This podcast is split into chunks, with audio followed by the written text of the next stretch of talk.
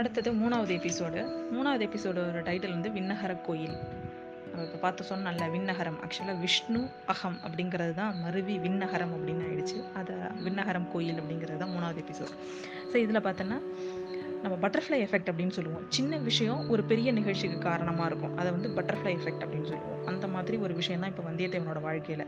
இவங்க எல்லாரும் நின்று இந்த மாதிரி வேடிக்கை பார்த்துட்டு இருக்கும்பொழுது அவனோட குதிரை தூரமாக ஓரமாக நின்றுட்டு இருக்கும் இந்த பழுவேட்டரையரோட வீரர்கள் இருக்காங்கல்ல அவங்க எல்லாரும் ரொம்ப அகம்பாவம் பிடிச்சவங்க ரொம்ப திமிர் பிடிச்சவங்களா இருப்பாங்க. அதில் ஒரு நாலு வீரர்கள் என்ன பண்ணானுங்க அந்த குதிரையை பார்த்துட்டு வேணும்னு அதை வம்பு இழுத்து அது மேலே ஏறி உட்கார ட்ரை பண்ணுவாங்க அது கீழே தள்ளி விடும். அது அதுக்கு தன்னோட எஜமானனை மட்டும்தான் சில குதிரைகள் அலோவ் பண்ணும். கீழே தள்ளி விட்டுரும்.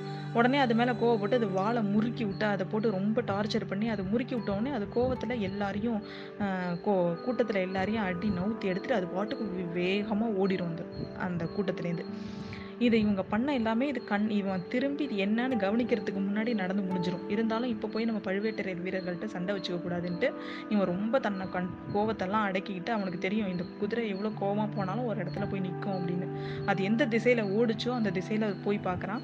எல்லா ஊதலாம் சந்தையெல்லாம் தாண்டி ஒரு இடத்துல அது போய் அமைதியாக சோகமாக நின்றுட்டுருக்கு என்னை ஏன்டா விட்டுட்டு போனேன் அப்படிங்கிற மாதிரி பாவமாக நின்றுட்டுருக்கு அந்த குதிரையை கூட்டிகிட்டு திரும்ப வர்றான். இதை இவன் வரக்குள்ளே பார்த்தா இவன் போக்குள்ளேயும் அங்கே ஆழ்வார்க்கடியான் நின்றுட்டு இருப்பான் அந்த அவங்க எவ்வளோ திமிர் பிடிச்சவங்களா இருக்காங்கன்னு சொல்லிட்டு அப்படின்னு சொல்லிட்டு.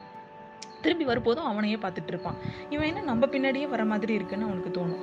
அவனுக்கு ரொம்ப கடுப்பாக இருக்கும். இவன் நம்மளை ஃபாலோ பண்ணுற மாதிரி தோணும் அந்த ஆழ்வார்க்கடியான் உடனே சொன்னான் அவன்கிட்ட நேராக ஆழ்வார்க்கடியானே வந்து கேட்பான் ஏன்பா நீ எங்கே போகிற எந்த வழியாக போகிற அப்படின்னு. எப் கேட்பான். உடனே அதுக்கு இவனுக்கு தான் பிடிக்கவே இல்லையா அவனை?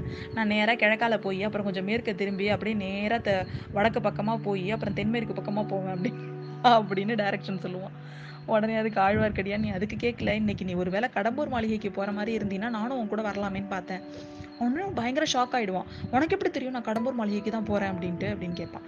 ஏன்பா இதான் ஊருக்கே தெரியுமே இப்போ எல் இன்னைக்கு கடம்பூர் மாளிகையில் ஒரு பெரிய இது நிறைய பேர் அங்கே வரப்போகிறாங்க ஒரு பெரிய விருந்து நடக்க போகுது. அதுக்கு தான் நம்ம பழுவேட்டரையர் கூட இப்போ குடும்பமாக போகிறார் பார்க்கலையா நீனு?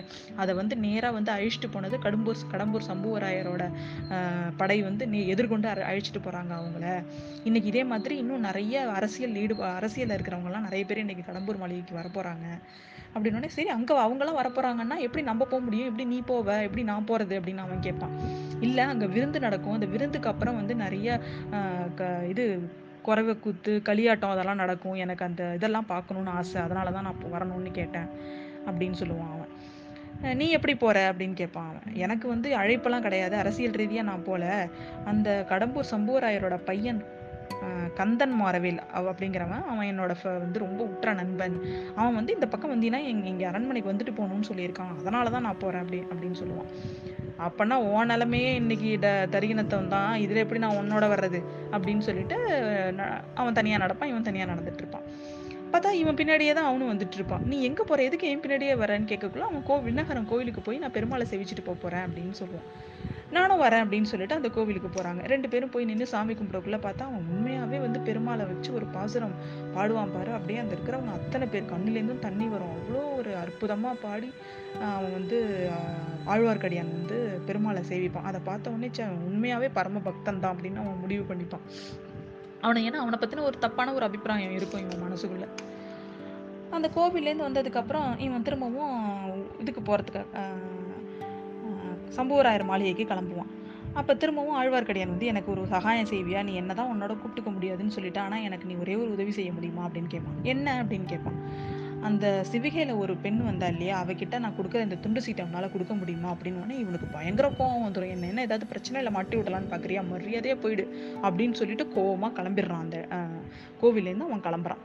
இதுதான் நம்ம மூணாவது அத்தியாயம்.